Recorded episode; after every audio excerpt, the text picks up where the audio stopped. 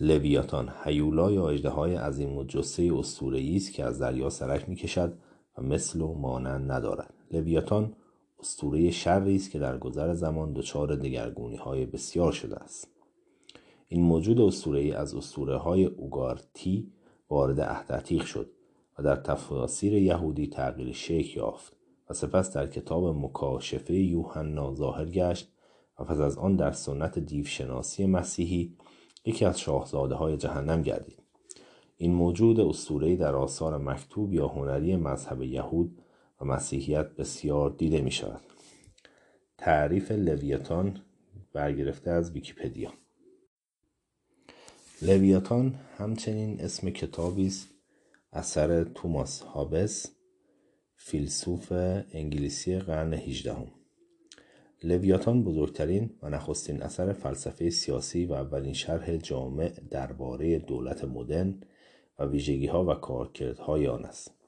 هابز در لویاتان با بهره برداری از تمثیل های ابزاروار و انداموار دولت را همچون انسان مصنوعی قلمداد می کند که ممکن است دچار انواع بیماری ها شود و یکی از علایق اصلی حافظ تشریح کالبد دولت و بیماری های آن است.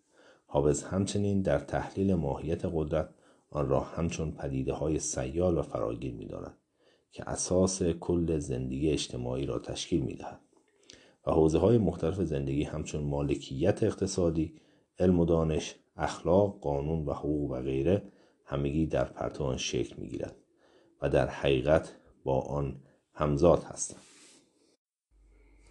کتاب بعدی در رابطه با لویاتان کتاب راهنمای خواندن لویاتان هابز نوشته لوری ام جانسون است این کتاب پس از مرور بر زندگی حافظ و تصویری کلی از محتوای لویاتان فصل به فصل این اثر را بررسی می کند و فهم روشن از دشواری های آن به دست می دهد.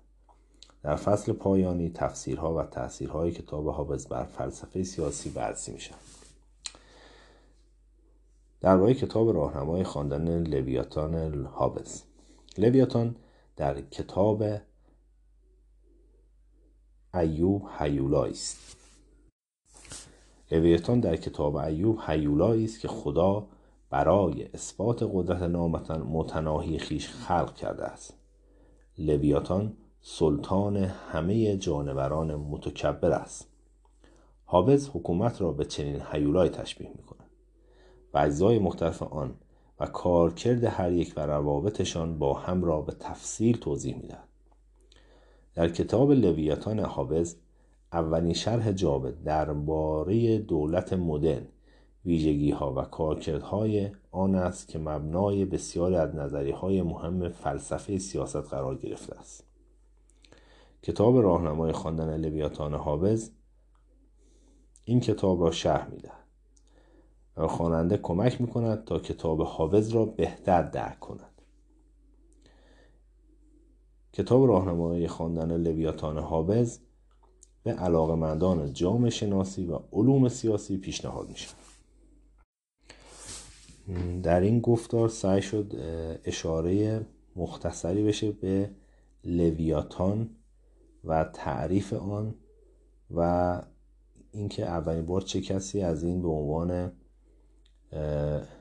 یک مقدار یا معیار یا واحد برای تعریف دولت و حکومت استفاده کرده استفاده بشه.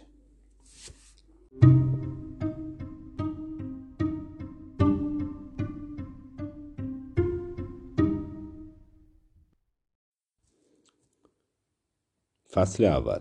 چگونه به پایان تاریخ می‌رسیم؟ آیا هرج و مرج در راه است؟ در سال 1989 فرانسیس فوکویاما پایان تاریخ را پیش بینی کرد.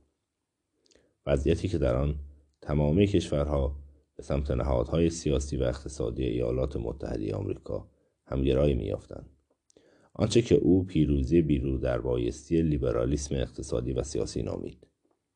تنها پنج سال بعد رابرت کاپلان در مقاله خود با عنوان هرج و مرجی که در راه است به ترسیم تصویری اساسا متفاوت از آینده پرداخت در عین حال یوال نو هراری در مقاله سال 2018 خود با عنوان چرا فناوری روی خوش به جباریت نشان می‌دهد پیشبینی دیگری از آینده ارائه می کند.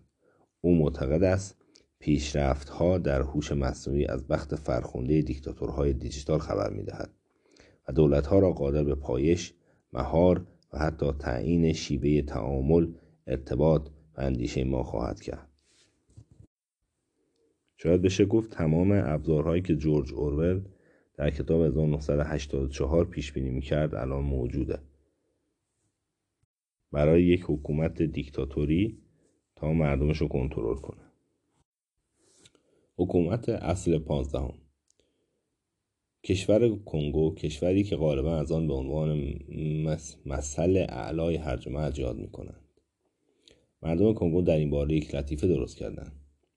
کنگو از زمان کسب استقلال از بلژیک در سال 1960 تا کنون شش قانون اساسی داشته اما در همگی آنها اصل پانزدهم یکسان بوده است. چارلز موریس نخست وزیر فرانسه در قرن 19 می‌گفت قانون اساسی باید کوتاه و مبهم باشد. اصل پانزدهم این توصیه او را به اجرا می‌گذارد. این اصل کوتاه و مبهم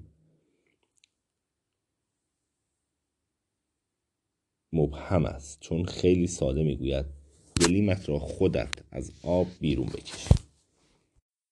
اصل پانزدهم واقعی در قانون اساسی کنگو چه می‌گوید؟ این اصل با این جمله آغاز می شود مقامات دولتی مسئول از بین بردن خشونت جنسی هستند. با این حال در سال 2010 یک مقام سازمان ملل این کشور را پای تخت تجاوز جنسی جهان توصیف کرد. مردم کنگو به حال خود رها شدند. گلیمت را خودت از آب بیرون بکش. ما اندیشه جان لاک را پالایش کرده و آزادی را غیبت سلطه تعریف می‌کنیم زیرا کسی که تحت سلطه باشد قادر به انتخاب آزاد نیست.